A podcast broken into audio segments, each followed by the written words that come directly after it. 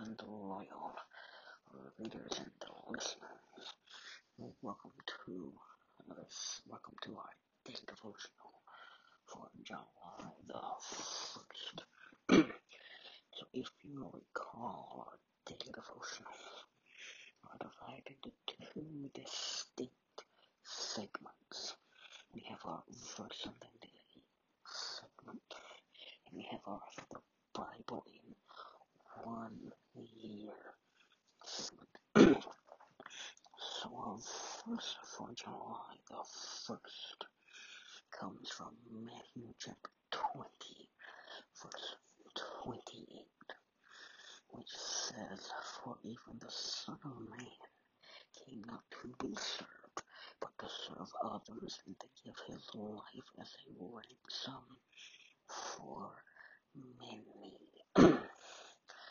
Order to understand what exactly is going on here in this verse, we're going to back up and we're going to look at Matthew chapter 20, starting in verse 24, going all the way through verse 28.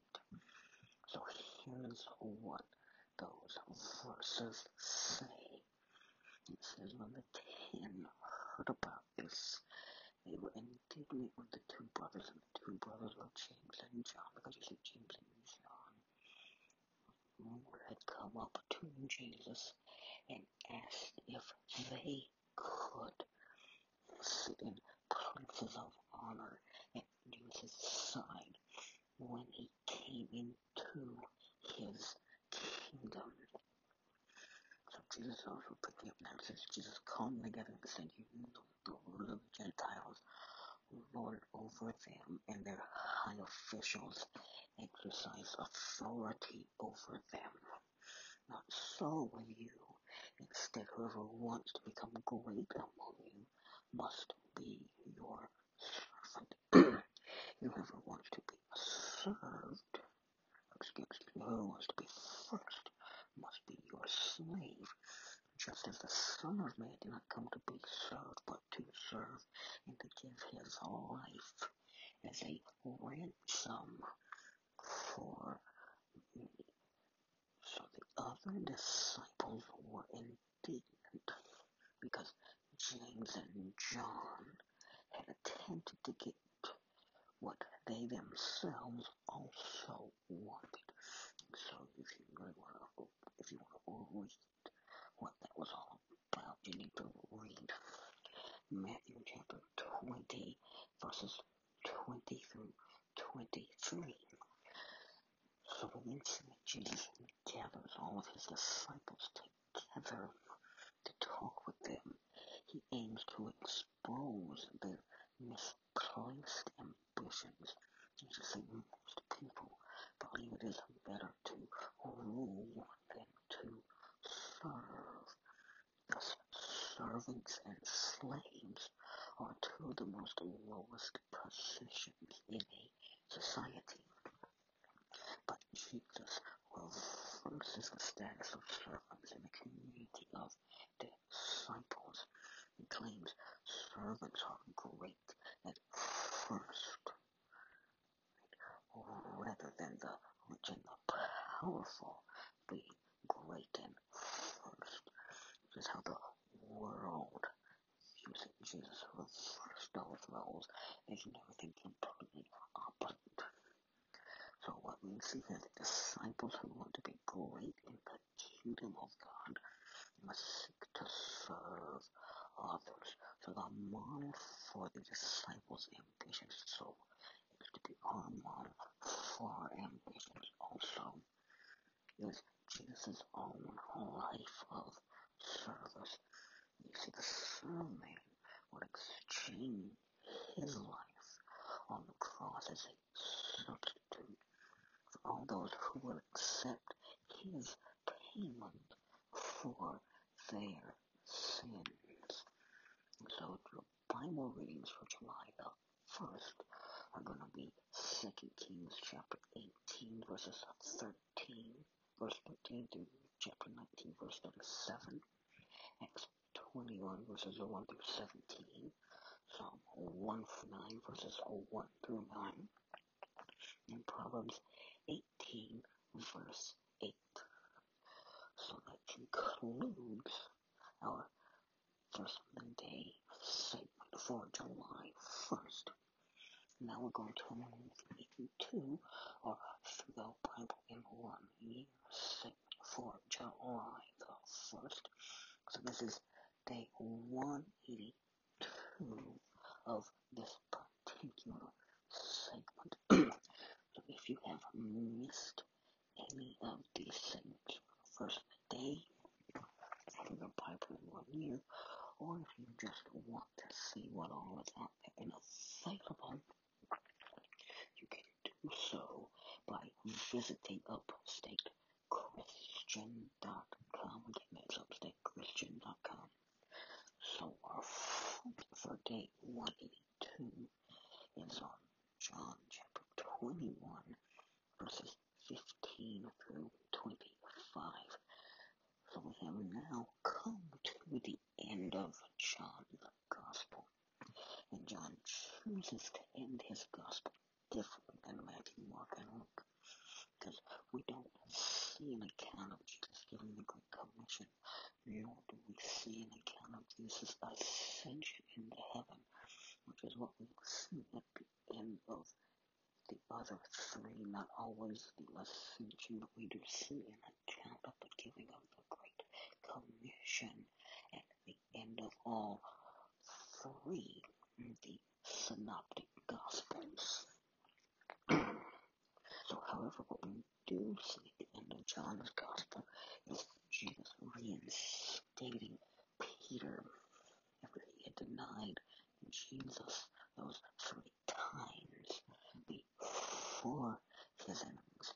So we're going to pick up now in John chapter 21, verse 15, and we're going to go through verse 17, which says this. When they had finished eating, Jesus said to Simon Peter, Simon, son of John, do you love me more than these? Yes, Lord, he said, you know that I love you. Jesus said, feed my lamb. And Jesus said, Simon, son of John, do you love me? He answered, Yes, Lord, you know that I love you. Jesus said, Take care of my sheep. The third time he said to him, Simon, son of John, do you love me? Peter was hurt because Jesus asked him the third time, Do you love me? he said, Lord, you know all things. You know that I love you. Jesus said, Feed my sheep. Dialogue here between Jesus and Peter is one of the most famous exchanges that you see in the Bible. This encounter must be read in conjunction with Peter's threefold denial. So just as Peter had denied Jesus three times in the presence of their enemies, now Peter must affirm his love for Jesus in the presence of their friends.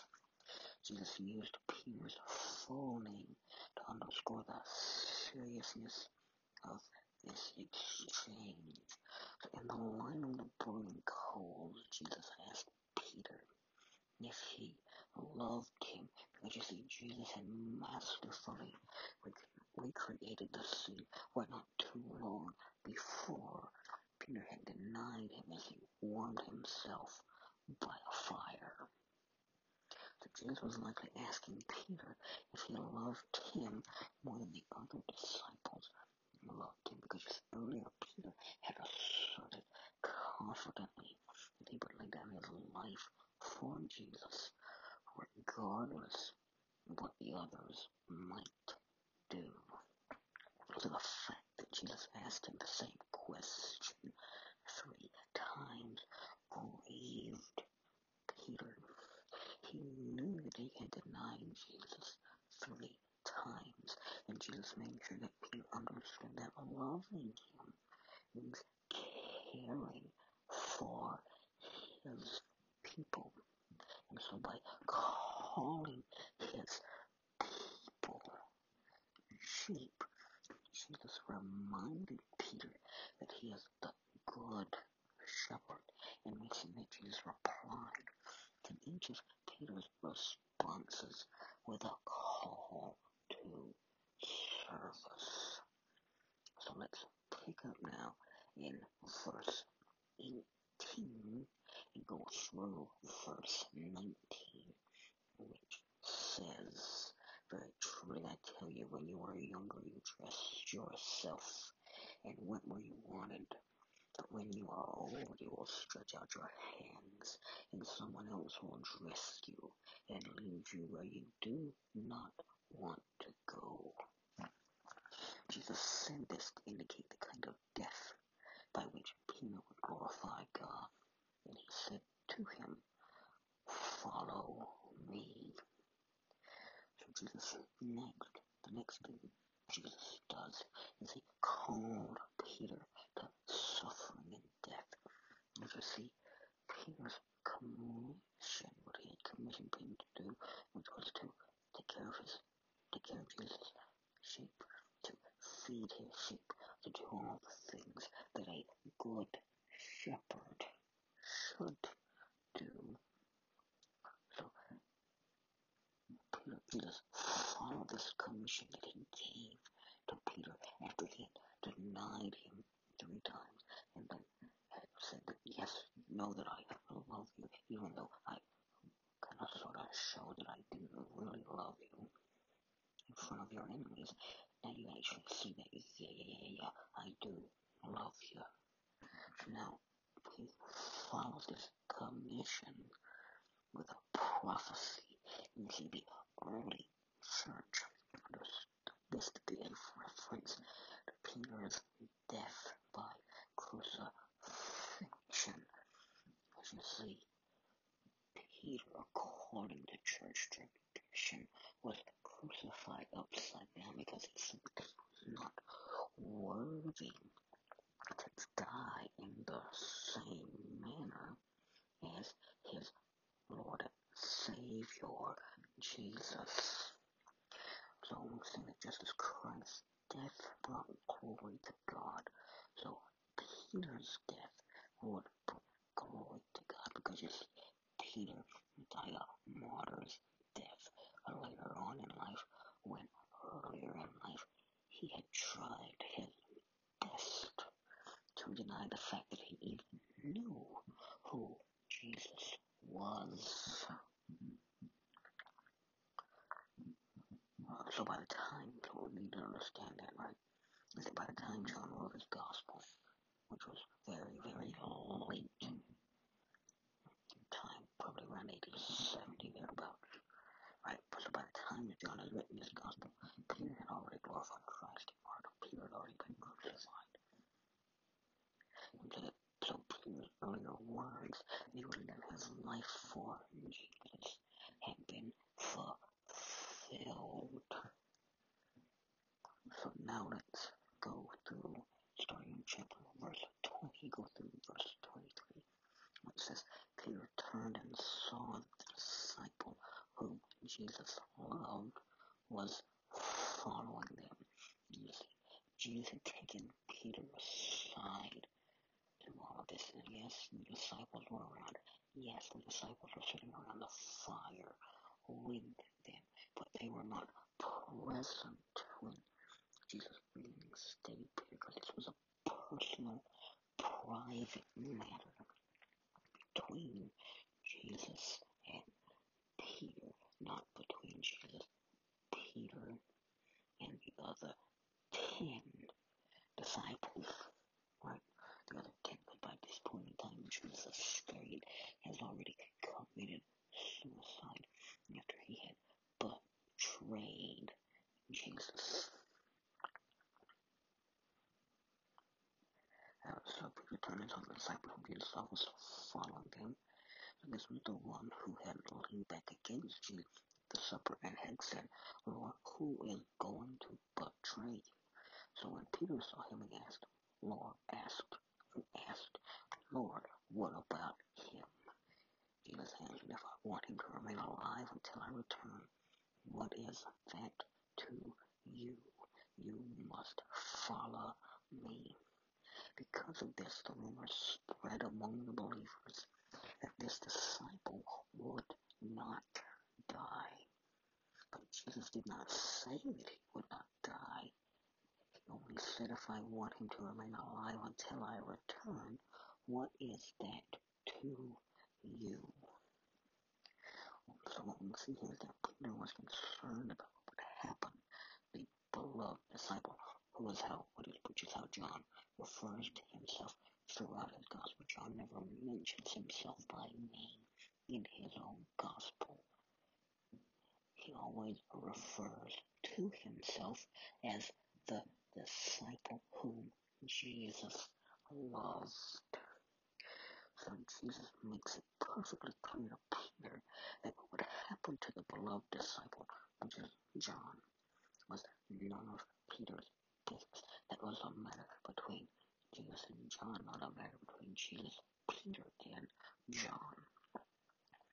What Peter was to concentrate on instead was following Jesus. So what we then see is that there was this misunderstanding that arose among the disciples, particularly probably Peter and anyone else who any of the other ten who would have heard Jesus say these words. Or led to a misunderstanding, which led, was a misunderstanding which led to a rumor that John would not die before Jesus, before Jesus' second coming. And we see then that John had to clarify this point. I don't know. That that was not to clarify Jesus' point because that's not what Jesus is saying. Jesus is in fact saying that if I so if I want him to stay alive until I return, he'll stay alive.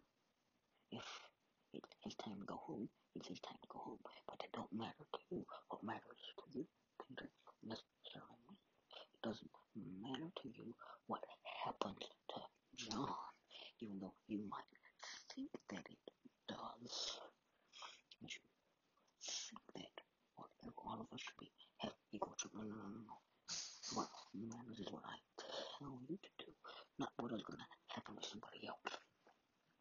So now let's pick up in verse 24 and go to the end of John's Gospel, which will be verse 25. So this is what those last two verses say. This is the disciple who testifies to these things and who wrote them down. We know that his testimony is true. Jesus did many other things as well.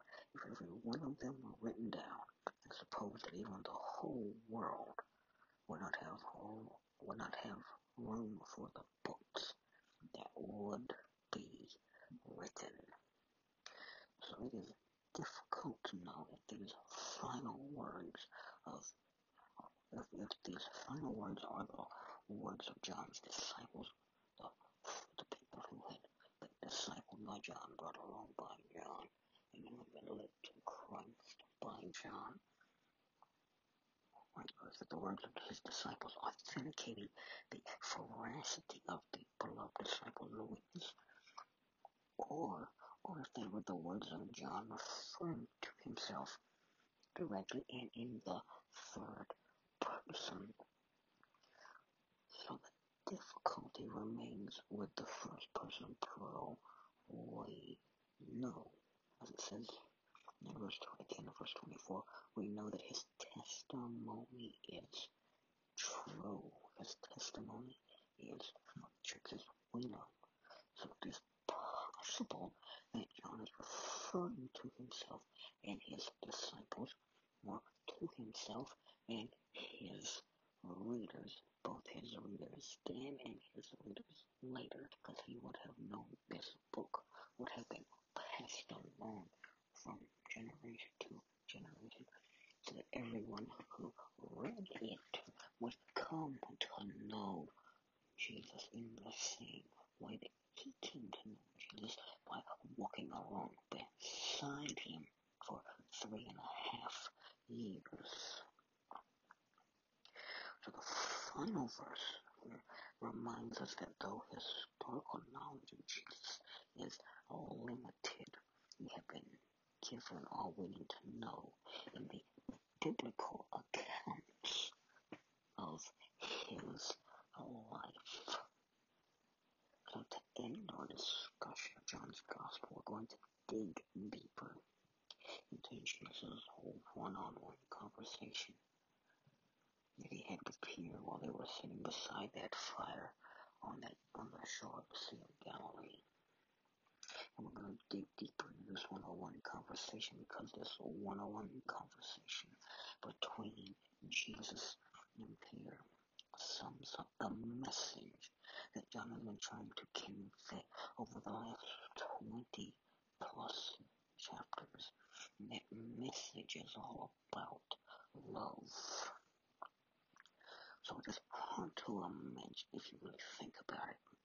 The more important question that Peter could have ever faced than whether he truly possessed a devoted love for his Lord, especially after he had denied him three times when he had already told him what hard to imagine. If you think about it, a more important question could have ever faced and whether he truly possessed a devoted love for his Lord, especially after he had denied him three times after he had so boldly claimed that he would not do that, that he would stand by Jesus' side, you know, no matter what happened. And so though Jesus' repeated question may have puzzled Peter, or may even hurt his feelings as we see in the text, right, the Lord was really showing compassion for the disciple who had recently denied him. Jesus knew that even though Peter was emotionally enthusiastic, his commitment would not last if he was not confident of his love for Christ. Which brings us to two big takeaways from this one-on-one conversation between Peter and Jesus. So the first big takeaway is that there were two words, two Greek words for love that are used in this conversation. The first, which is used in Jesus' first two questions, is agapeo, which speaks of an intelligent, thoughtful, and purposeful love involving the entire personality, but primarily a decision of the mind and the will. So word that is used, the other Greek word for love that is used here is phileo, which speaks of a warm, natural, and more spontaneous sense of feeling and affection. So it a more emotional love. So through these two words, the use of these two words, Jesus points out that love must be more than a commitment of his mind, but also of the heart. It is a love motivated by both purpose and personal attachment. And that's the first big takeaway. The second big takeaway is that all of Christ's followers face this same question. So the main issue here is not are you willing to do anything for God? Or do you love others? The primary question Jesus wants all of followers to answer is this do you truly love me? Because if you truly love me, then love for others will follow after that. And being willing to do anything for me will come after that. But it all comes out of a basis of love. Because you see, a deep is the only effective motivation for serving Him. And as Christ's disciples, our primary calling is to be with Him, to know Him, and to love Him.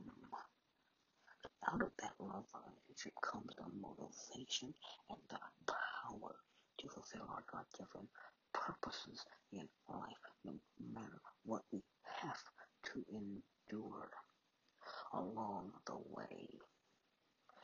So we also need to understand that Jesus' description of his followers as lamb and sheep suggests four things. Firstly, suggests being pastoral care from loving, capable, and faithful leaders. Secondly, it suggests we need to feed constantly on God's Word. Thirdly, it suggests since sheep have a wandering nature, we need repeated guidance, protection, and correction from God and others so that He may use, it. and others He may use in our lives, excuse me. And finally, we must continue to be loyal disciples, which means followers, disciplined and students of Jesus Christ. So to wrap all this up, Jesus sees love as the basic qualification for Christian service. All of the character qualities and requirements are new and for those need to read 1 Timothy chapter 3 verses 1 through 13. But none of them can take none of those other qualities can take the place of love of the of love for Christ love for others, which is the point. That John was trying to get across.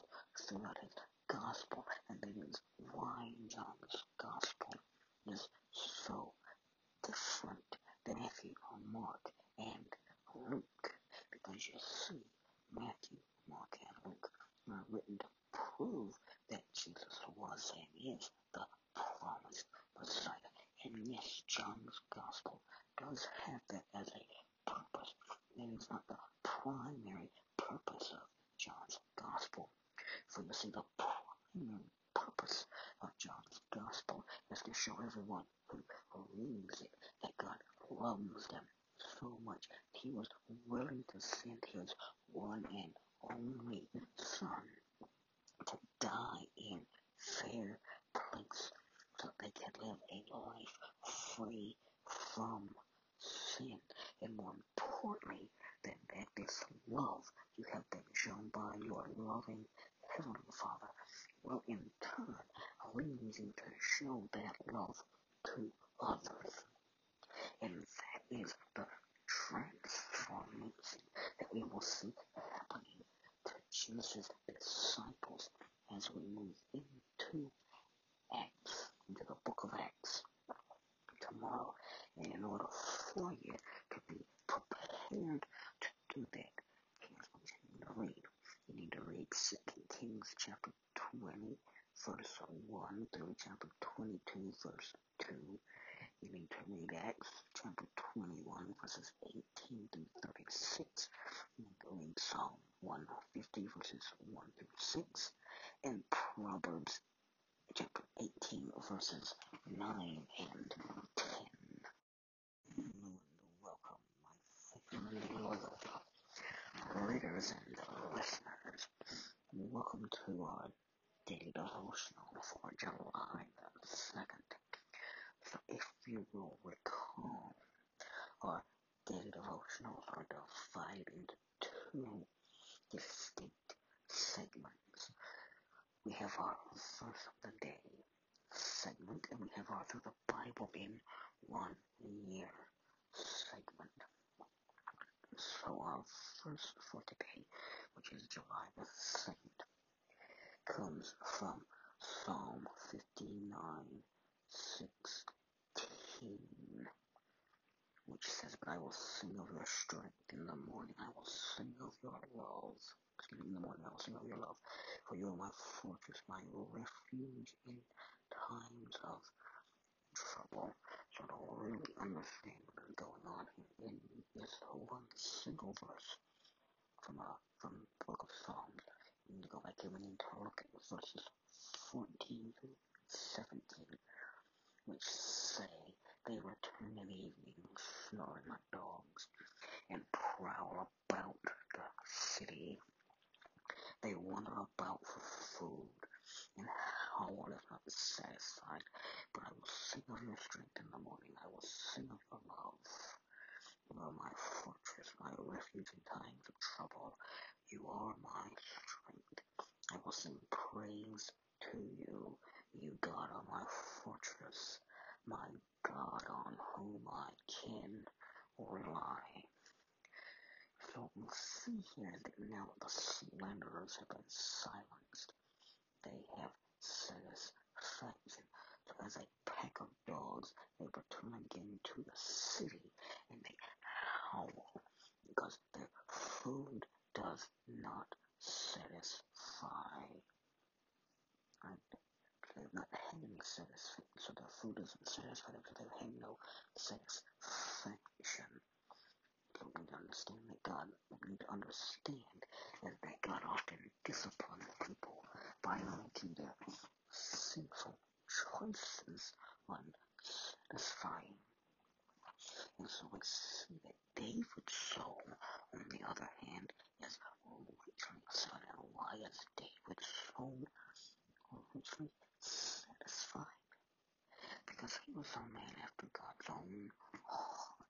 He had sought refuge in the one who could offer him complete satisfaction rather than seeking refuge in something that could not ever offer him complete satisfaction.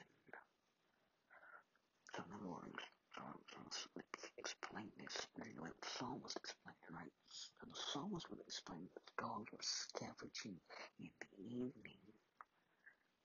But David greets the dawn with song he's reflecting on God's unbending strength and his covenant love that keeps him safe in tumultuous times. So just as the prowling dogs appear twice in the psalm, David's confident refrain appears twice. So the twice for the dogs is verses 16 and 14. And twice for David's confident refrain are verses 9 and 17. So you should probably read these entire psalm to get what's going on. It's just 17 verses, so it's going to be a really, really short read. It may help you understand a little bit better what we're talking about here. But you see, David has moved from being a watchman to a worshiper. So while previously he watched God closely early uh, in this psalm, he now sings praise to God, which is what we see at the end of this psalm. So he has shifted from waiting and hoping to praising and singing, which is what we should do when we see that God has delivered us from the scavenging dogs that are barking at our doors. And so our Bible readings for today are for our Second Kings chapter 20 verse 1 through chapter 22 verse 2, Acts chapter 21 verses 18 through 36, Psalm 150 verses 1 through 6, and Proverbs chapter 18 verses 9 and 10. So that concludes our verse of the day segment for July the 2nd. So now we're going to move into or through the Bible in one year segment for July the 2nd. So this is day 183 of this segment.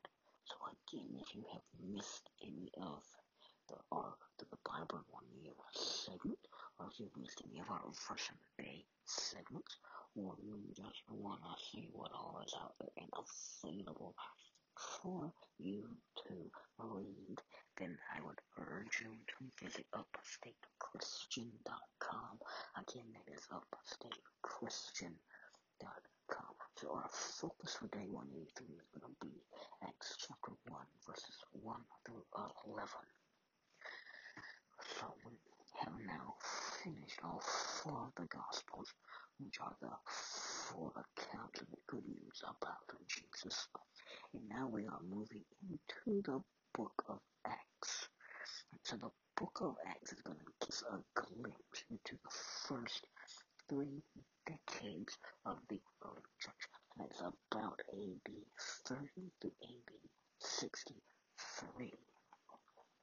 As the early church spread and multiplied after the ascension of Jesus Christ. So it is not by any stretch of the imagination a detailed or comprehensive history, rather it focuses on the role played by apostles such as Peter, who ministered primarily to the Jews, and Paul, who was the apostle to the Gentiles. So the book of Acts is formally anonymous. It does not tell us who wrote it. However, the traditional view is that the author was the same person who wrote the Gospel of Luke, which would be Luke the physician and the traveling companion of the Apostle Paul. So, how do we know this from? So, where does this come from? Where does this traditional view come from? So, as early as the second century AD, church leaders such as Irenaeus that Luke was the author of Acts, and so this church scholar or leader based his view on the we passages of Acts, which are five sections towards the end of the book of Acts when Paul is doing his missionary journeys throughout the Gentile world, where the author changes from the third person, which would be he slash she and they, to the first person plural, which would be we, and he narrates the action. So, Irenaeus and many other scholars since in his time have interpreted these passages to mean the author of Acts was one of the eyewitness companions of Paul, who fixed this destruction? None other than Luke the physician, who the Gospel of Luke. Hmm. Luke fixed this description far better than any other candidate, especially, especially given the similar themes between the Gospel of Luke and the Book of Acts. So now that we've dealt with the authorship of the Book of Acts, let's deal with the dating of when the Book of Acts was written, right? So the date of its composition is to a large extent directly tied with the issue of who wrote it. Just a number of scholars have argued that Acts should be dated to the early 60s, right? So that's at the time of Paul's imprisonment in Rome. Why do they make that argument? Because Acts closes with Paul still in prison in Rome. That would be Acts chapter 28, verses 30 and 31. So although it is possible that Luke wrote at a later date, like a time after Paul had been released and quite possibly went on his fourth missionary journey because there are references to that journey in Paul's in the of Paul. So we know that Paul was imprisoned in Rome probably twice, and that therefore Luke was written at the time of Paul's first imprisonment, and not at the time of Paul's second imprisonment. But if kept written at a later date, when a time after Paul had been released after his first imprisonment, then we would know for since there was a fourth missionary journey that took Paul to places like Spain, which is believed where he went on this fourth missionary journey. And, and, right, we could have recorded that Paul was not still in prison because Paul would not have still been in prison. So it is more plausible to, to conclude this while Paul was still in prison. Why? Because otherwise he would have ended the book by telling us about Paul's writings.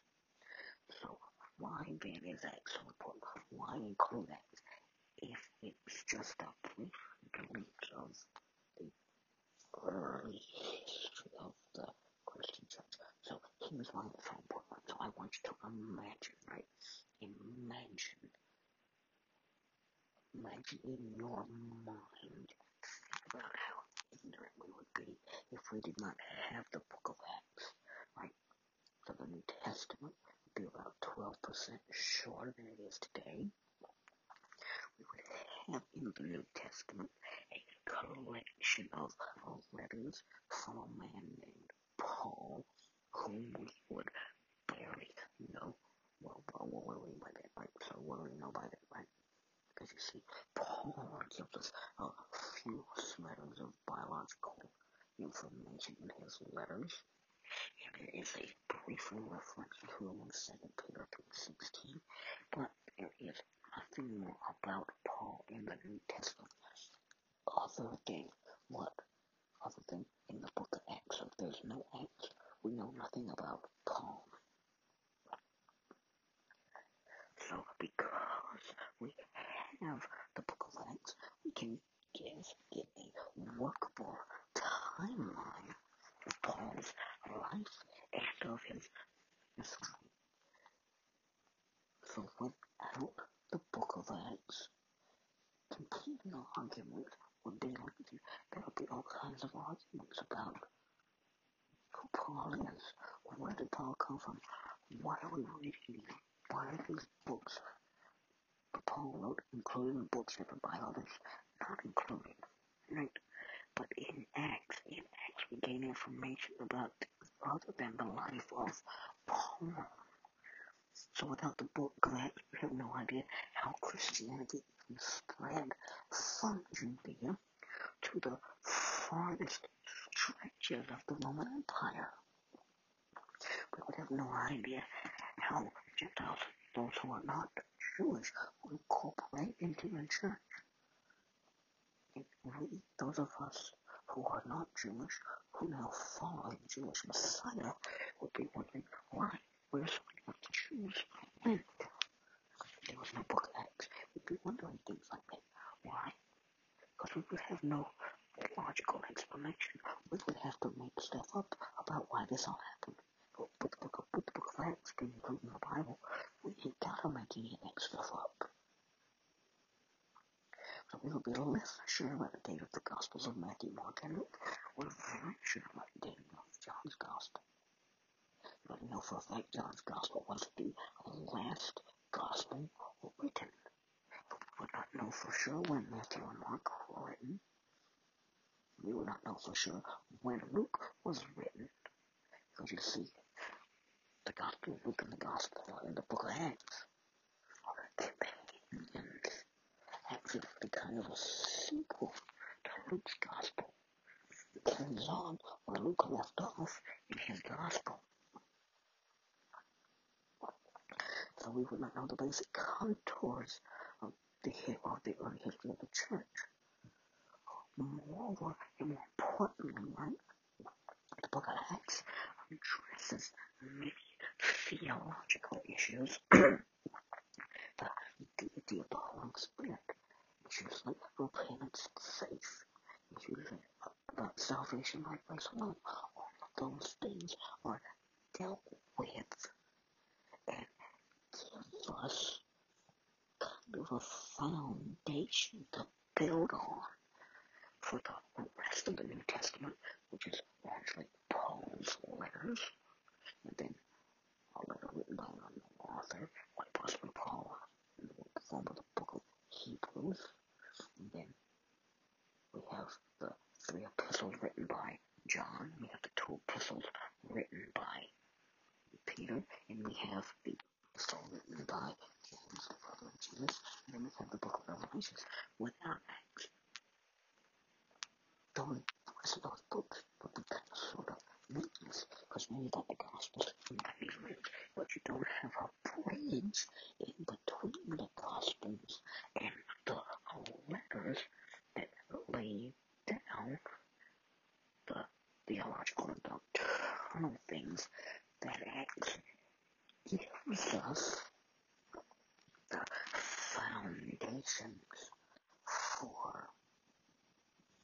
So what I'm saying that in many ways, Acts, so what I'm saying is it would be doctrinally poor without Acts because in many ways, Acts is foundational to the church's understanding of itself. So before we delve into the book of Acts, we can understand how the book of Acts is divided up. So in reading such a large book of like the book of Acts, right, we have to think about how it's going to be organized, how it is organized. So we need to understand about the Acts is that its structure carefully follows the geographic progression. So in Acts 1 8, Jesus commands and predicts that the disciples will be his empowered witnesses in Jerusalem, in Judea, in Samaria, and to the ends of the earth. So the book shows the gospel, the book of Acts shows the gospel moving out from Jerusalem in exactly this order. So it culminates in the and it culminates culminating in the city of Rome, which is where the book of Acts ends. So the gospel moves from just being something that is centralized in Jerusalem, spreading into Judea and Samaria, and then spreading out into Asia Minor, then spreading out into Greece, and then finally spreading out to where it is in the very heart of the Roman world, the very heart of the world at that point in time, the city of Rome. In the first section of Luke lays the foundation for the church and its mission, right? That's chapter 1, verse 1 to chapter 2, verse 47. So, in other words, the first two chapters of Acts, the event is Pentecost. Right? So, that's when the followers of Jesus are baptized in the Holy Spirit. So, we're talking in detail about baptism in the Holy Spirit when we get to the day of Pentecost. So, hold your horses on that for just a little bit. Right. So the second section describes the early church also.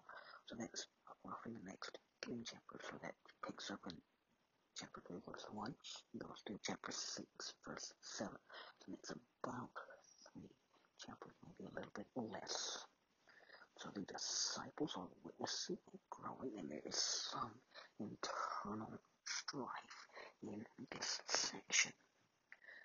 So the initial expansion of the church is at the stoning of Stephen, of sort of takes place in the middle of all of this, right, takes place in the middle of the second section.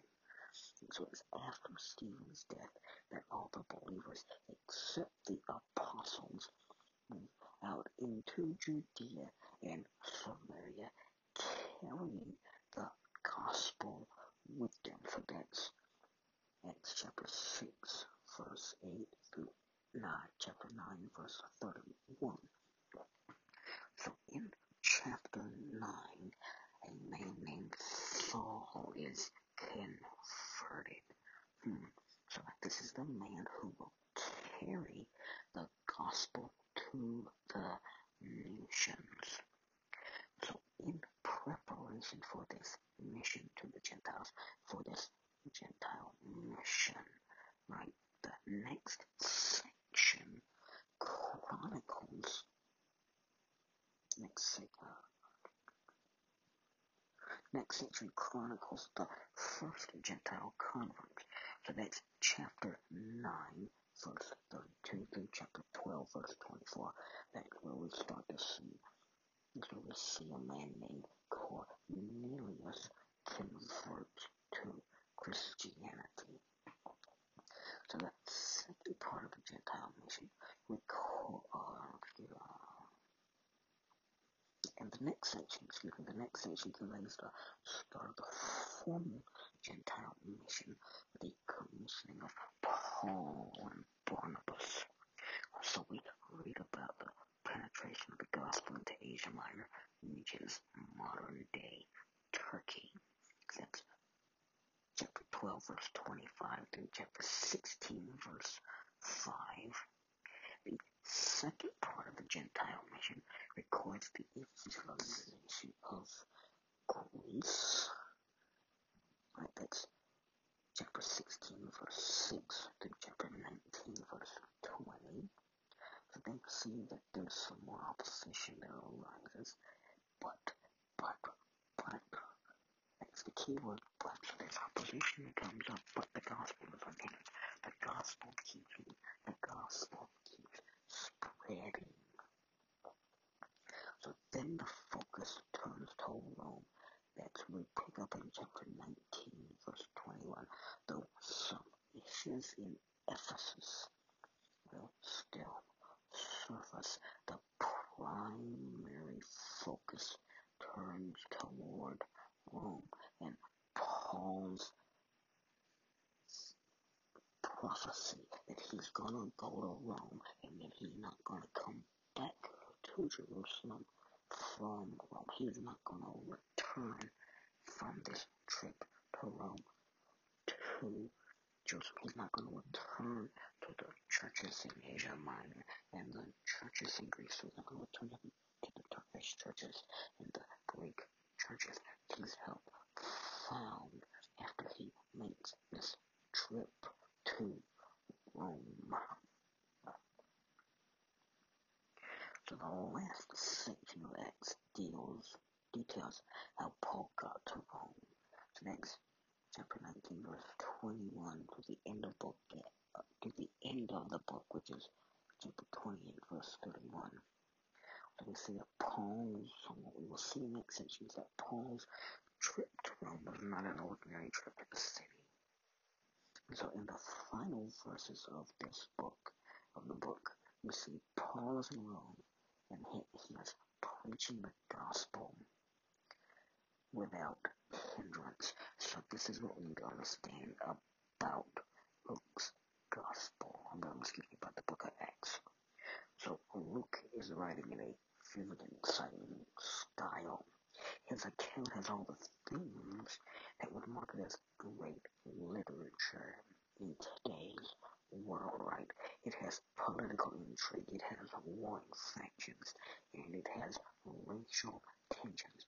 All the things that make great literature great, but yet it is not all literature. It is what actually happened to the early followers of Jesus and they went out and did what he had commissioned them to do. So we look at Acts, we see supernatural phenomenon. We see miraculous experiences, angelic visitations. We also read of journeys and shipwrecks. We see magnificent loyalty and bitter betrayal. We see flawed humans and a perfect God. We see unholy demons and the Holy Spirit. And finally, the book of Acts edifying and riveting. So now let's actually get into and delve into this book. Let's delve into this book. So remember, our focus for today is going to be on chapter 1, verses 1 to 11. Alright, so we're going to pick up in verse 1, we'll start in verse 1, and we'll go through verse 5. Let's start off with So here's what those verses say. It says, In my former book, Theophilus, I wrote about all that Jesus began to do and to teach until the day he was taken up to heaven. After giving instructions through the Holy Spirit to the apostles he had chosen, after his suffering, he presented himself to them and gave many convincing proofs that he was alive. He appeared to them for a period of 40 days and spoke about the kingdom of God.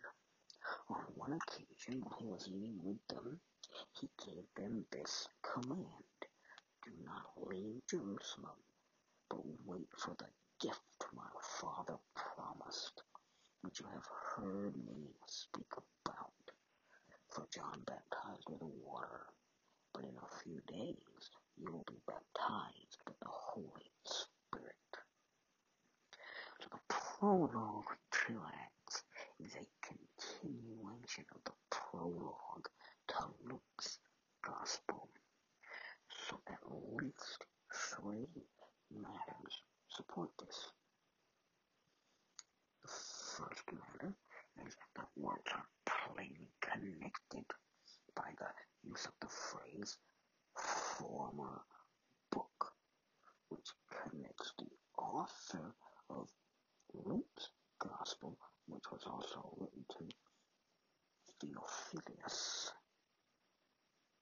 to the author of the book of Acts. The second matter is that according to Luke, the former treatise was about what Jesus began to do and teach. This suggests, it suggests that the present work of the book of Acts is about what Jesus continued to do, which is supported by the content of the book of Acts. And finally, finally, the prologue, and this is in verse 4 specifically, references Luke 24 49. So Luke has essentially summarized here the last chapter of his gospel as he begins this book, thus overlapping the two works that are making essentially the sequel to the gospel of Luke, the continuation of what had started in Luke's gospel we're now seeing being continued in the book of Acts. So Acts chapter 1 verse 5, which is, uh, do not leave Jerusalem, but wait for the gift my father promised, which you have heard me speak about, for John baptized with water, but in a few days you'll be baptized with the Holy Spirit. Right? Is an allusion to Luke 3.16 and prepares the disciples for what is to come, especially the baptism in the Holy Spirit, which we will discuss in detail when we get to Acts chapter 2 and Pentecost. So now let's pick up in verse 6 and go through verse 8 which says, Then they gathered around him and asked him, Lord, are you at this time going to restore the kingdom to Israel? He said to them, Is you to know the time or things. The Father has set by his own authority, but you will receive power when the Holy Spirit comes on, and you'll be my witnesses in Jerusalem and in Judea, in Samaria, and to the ends of the earth.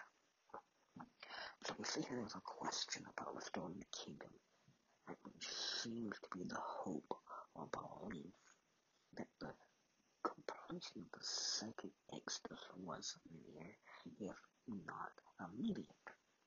So the prophesied event that is being talked about here, right, it comes from Isaiah chapter 2, verses 2 through 4, and chapter 11, 11, verses 1 through 6, if you want to read more information about that.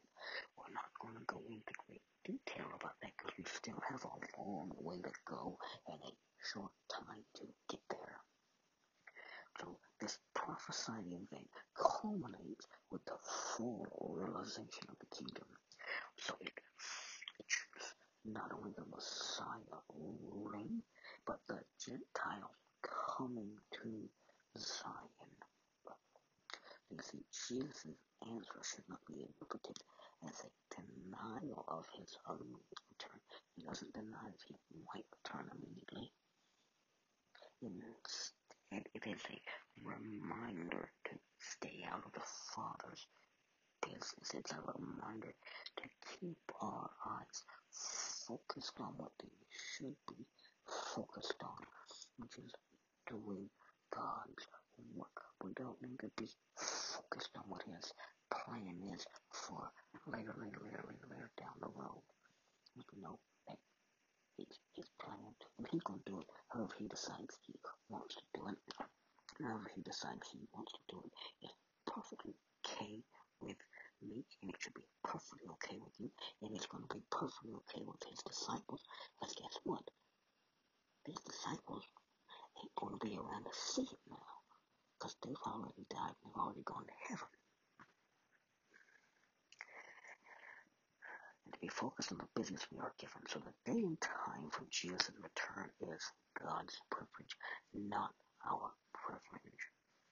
And so we can understand that history is littered with predictions by those who are faithful and by those who are charlatans. And both are serious breaches of obedience. So while we wait, while we wait, this is just the point here, while we wait, we are to be busy for the King. So now we come to this most important verse of all, verse 8. Right, which is of utmost importance to the book of Acts and to the church's mission. So we see here that two future tense clauses serve both as predictions and commands. So first, believers will receive the power and the Holy Spirit.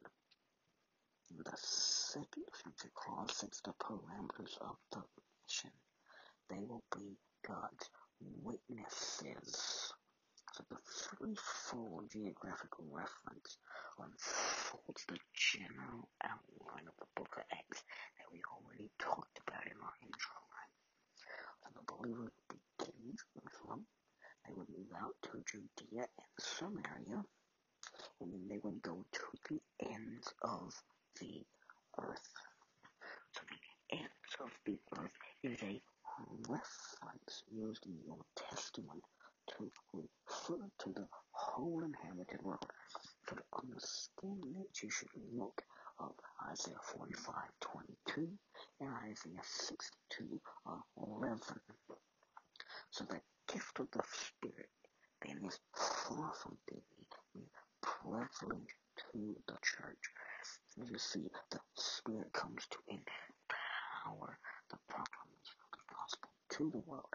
It is the evidence that the last days have arrived. So, as an end time promise, the gift of the Spirit is the down payment. And for that, you need to see Ephesians 1.14. The other promises that have been made to us will come to pass. So as we've already said, verse 8 is the key verse in the book of Acts. And it is dealing with the primary purpose of the baptism in the Spirit that Jesus, that Jesus had already told his disciples what happened. He already told his disciples this would happen. And that we are going to deal with in depth when we get to Acts chapter 2 and the day of Pentecost.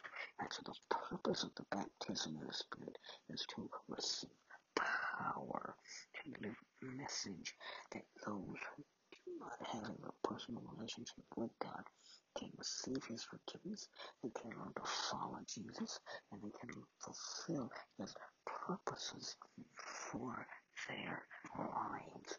So the end result that more people come to know, they come to love, and they come to honor Jesus as Lord. So we say Lord, right? We say that means the ruler, the authority in their lives. And there are three important things that we need to see about this power. So the things about the word power that we see in that word power, which is a that's what the word is used here for power, and than strength or ability. It refers to a power at work or in action. Let me see. Luke, both in his gospel and in Acts, points out the Holy Spirit's power, including the authority to drive out evil spirits, which is the power or the authority to command them to release their control in people's lives.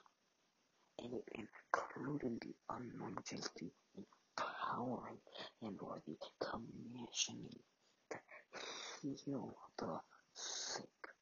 So both of these things were described as the two essential signs accompanying the bold message of God's kingdom. You see, the baptism in the Holy Spirit is God's way of releasing the power of the Holy Spirit into a Christian's life, into a believer's life. So that's the first thing.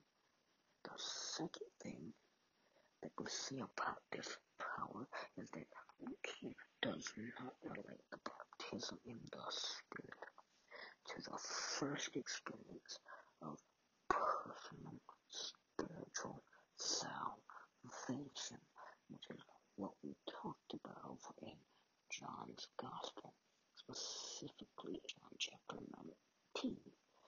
I would urge you to go back and read that one, one where we talk about that, where we talk about initial coming of the Holy Spirit, of the spiritual regeneration, the spiritual birth that occurs when that happens. is completely different from being baptized into the Spirit. So what he is describing it as is a power coming upon someone who is already a follower of Christ then working from within that person to effectively communicate Christ's message. So that's the second thing we see about this power. The third thing we see about this power is that the Holy Spirit's primary work in proclaiming and promoting the message of Jesus has to do with how he comes upon or how he clothes believers, followers of Christ, with God's power. Because you see, the Spirit is really the one who convinces people of their need for God's forgiveness and the truth of how Christ's death and resurrection makes spiritual salvation and a personal relationship with God possible. So now let's move on. So we've already dealt with the power, right? This gives us what does it say?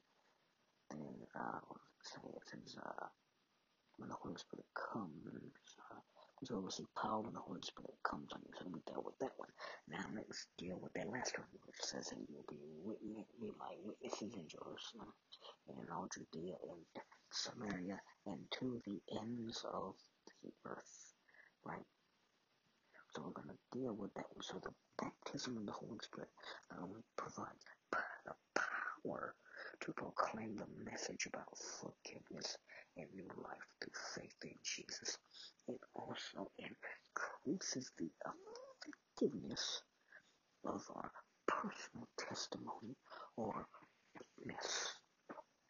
And it does this through the strengthening and deepening of your relationship with the Father, the Son, and the Holy Spirit, with the Son being. So it deepens our relationship with the Trinity, with the Godhead three in one, our triune God.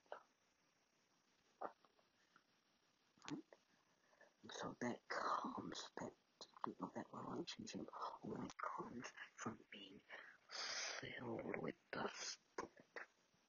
And so there are five important things we see about the increasing the effectiveness of a believer's personal testimony through the baptism in the Spirit. So the first one, the first important thing is that the Holy Spirit reveals and makes more real to us the personal presence of Jesus.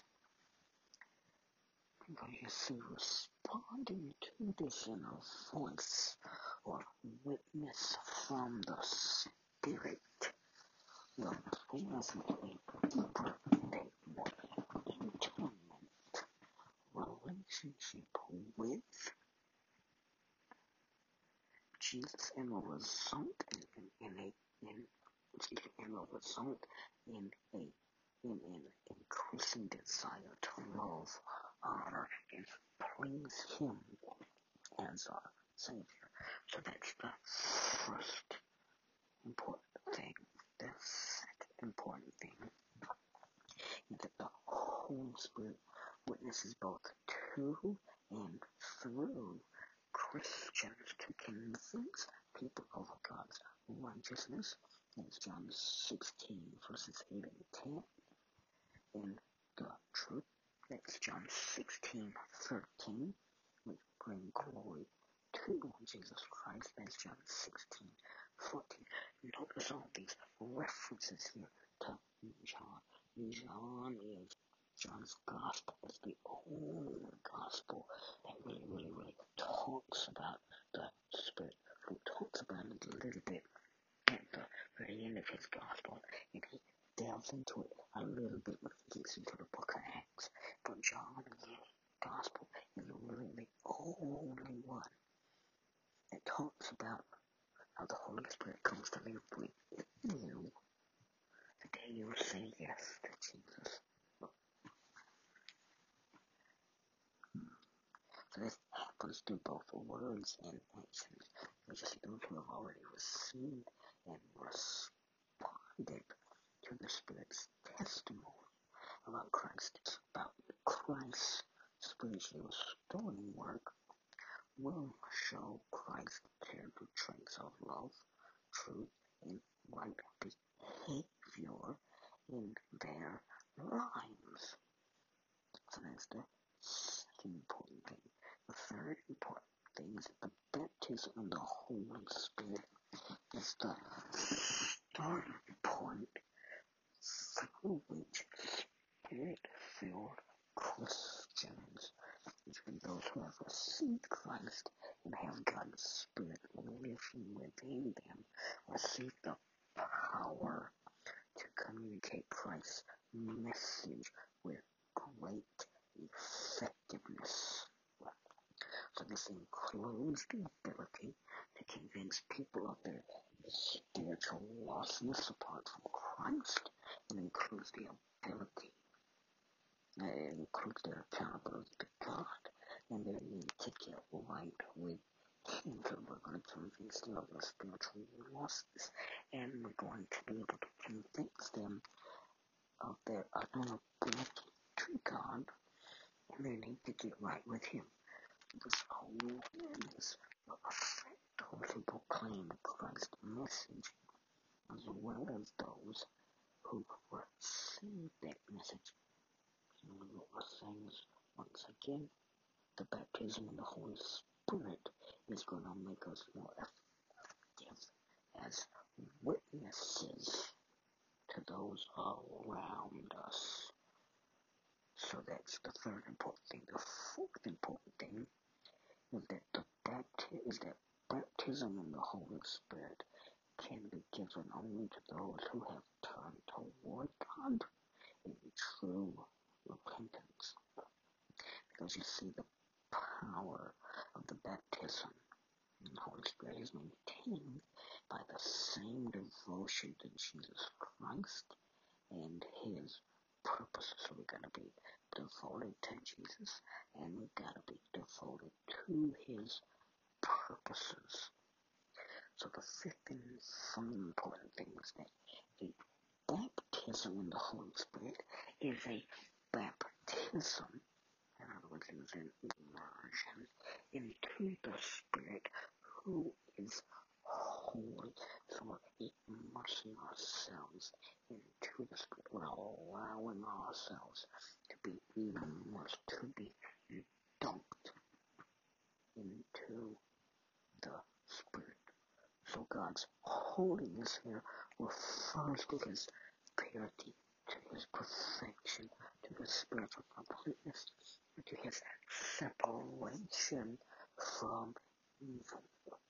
So what this all means is that if we have truly submitted to God and his, and his and if we have truly submitted to God, then if his spirit is at work in us in all his fullness, our lives will become saturated with his character traits. Become saturated with his character traits, and as a result, be more like Christ and be an example of his holiness, thus making our witness more effective. So, in light of these biblical truths, right, those who have been baptized in the Holy Spirit will have a strong desire to please Christ in everything they do. And why is that? It's because the baptism in the Spirit complements, like what completes, what fills up the saving and spiritual purifying work of the Holy Spirit in the lives of those who are followers of Christ. To those who have claimed to have those who claim to have experienced the fullness or the baptism live in a way that is contrary to the character of God's Holy Spirit are revealing the fact that they do not have this experience. If those people. Show do show spiritual abilities if they are able to perform miracles or spectacular signs, or even if they are able to preach with eloquence. But yet, even if they do all those things, but they lack true faith, they lack true love, and they lack true purity, they are not working by the Holy Spirit, by an unholy Spirit that is not from God. Because you see, the baptism in the Holy Spirit not only empowers us to, not only provides the power to proclaim the message of forgiveness and life to faith in Jesus, but it also increases the effectiveness of our personal testimony, of our personal witness. Our personal witness cannot be effective, right? if we are not living, if we do not have true faith, if we do not have true love, if we do not have true purity, if our character does not reflect that. And so now let's pick up in verse 9 and go to the end of this first section of the book of Acts, chapter, of Acts chapter 1, excuse me. So up in verse 9 and read through verse 11 which said after he said this, he was taken up before their very eyes, and a cloud hid him from their sight. They were looking intently up into the sky as he was going, when suddenly two men dressed in white stood beside them. Men of Galilee, they said, why do you stand here looking into the sky? This same Jesus who has been taken up from you into heaven will come back in the same way you have seen him go up into heaven. So the ascension that we see here is only narrated here and in Luke chapter 24 verse 51. So the event the event, however, is mentioned outside of Luke's writings. So we know for a fact this took place because it is mentioned elsewhere. So other scriptures go on to describe Jesus being seated at the right hand of the Father. So here in Acts and in Luke, excuse me, here in Acts, Luke describes Jesus rising out of the sight of the disciples, making both eyewitnesses and in a sense successors. Why are they successors? Because Jesus has left them behind on earth to carry on his mission, to carry on the mission that he left them, just as when Elijah was bodily taken up into heaven in the presence of Elisha. Elisha became his successor. And he went on and did greater things than Elijah ever did. Right? Are you following so far? Right? So yet, but yet these successors, instead of being independent agents who operate independently from God, are vehicles for the continued work of the risen Christ, which is what we're going to see throughout the remainder of Acts once we have laid this foundation. That's what we're gonna see.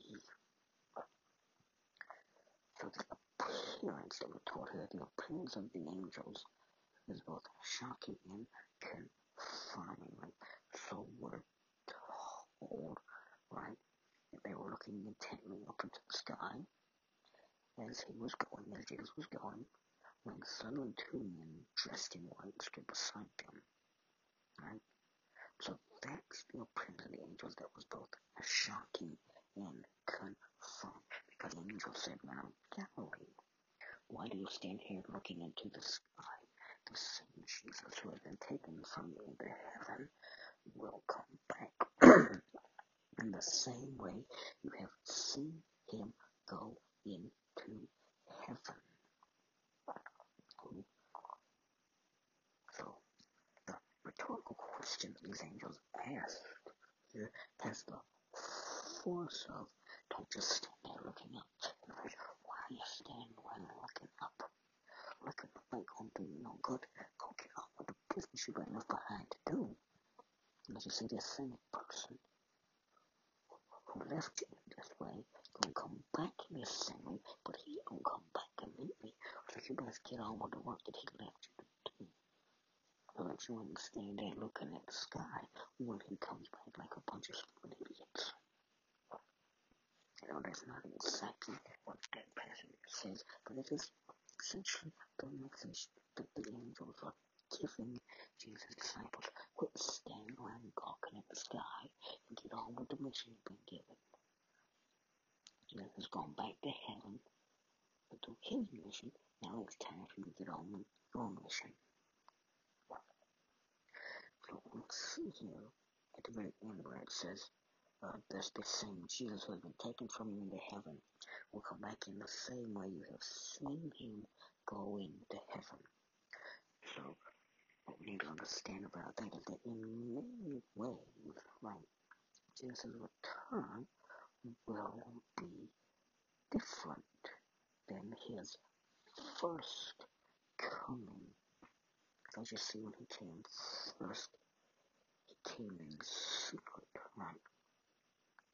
But when he comes the second time, he's gonna come in public. So Jesus is not gonna come back the second time secretly, but he's gonna come back publicly. So he came the first time through human birth, but when he comes back the second time, he ain't gonna come back through human birth. He's gonna come back in glorious descent he's going to come back. Not as a human being, so that he could live as a perfect human being, so that he could die the death and take our place to pay the penalty that we could never pay for us and we've done that. So when he comes the second time, he can come in all his glory display movement and running. King, he's gonna come back to put an end to every bad thing that has ever happened. So he's also not gonna come back in humility, which is how he came the first time. He's gonna come in victory. And so you'll see next we're gonna pick up tomorrow. As you see, we've already seen now that Jesus has given his disciples a mission. He has left his disciples in now as his successors. And so what we're going to pick up with tomorrow is how these remaining 11 disciples chose a replacement for Judas Iscariot, which is going to take us through the end of chapter 1. So here's what you need to read to be prepared for that discussion. You need to read 2 Kings chapter 22 verse 3 through 23 verse 30. You need to read Acts chapter 21 verse 37 through 22 verse 16. You need Psalm chapter, Psalm 1 verses 1 through 6. in Proverbs chapter 18 verses 11 and 12.